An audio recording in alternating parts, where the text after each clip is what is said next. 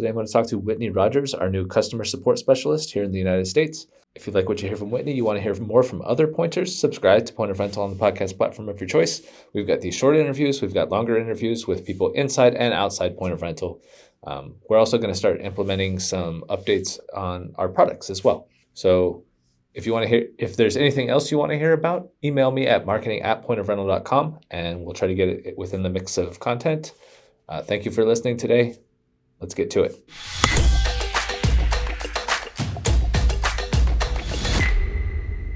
First of all, Whitney, welcome to Point of Rental.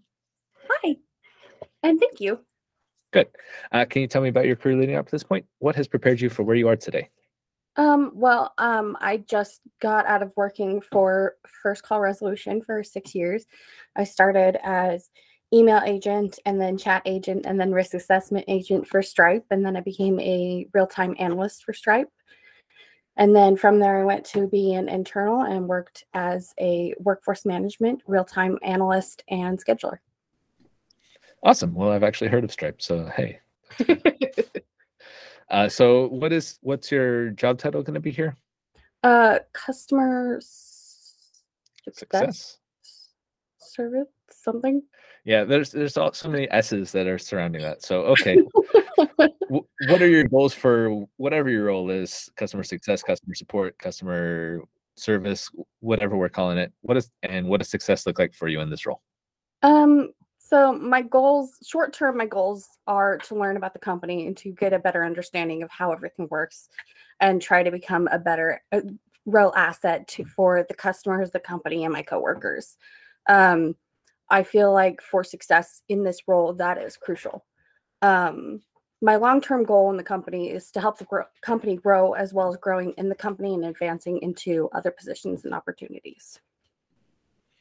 That's probably good. Yeah, you don't probably want to stick around for you know many many years doing the same exact uh, thing. Okay, so what gets you excited about what you do? Um, well, I I like helping people, um, but um, what gets me excited is that um, the more I learn and grow, the more that I can help my coworkers. And um, I really like helping my coworkers and the customers. So like a rising tide lifting all boats with knowledge type type thing. Yeah. all right. Good. All right. Now what's something that's not work related at all that you're happy to spend a few minutes talking with someone about? Do you have any hobbies or interests? Uh choosing one is the problem. you can have more than one. It's allowed, I think.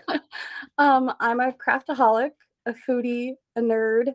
Um, my main name is Hancock, and so I've really loved. I've developed a love for history, as well as old cars. Um, and I love learning new things because I'm a teacher's kid. So chances are, if I don't know about something and you want to talk about it, I'll probably be willing to learn about it.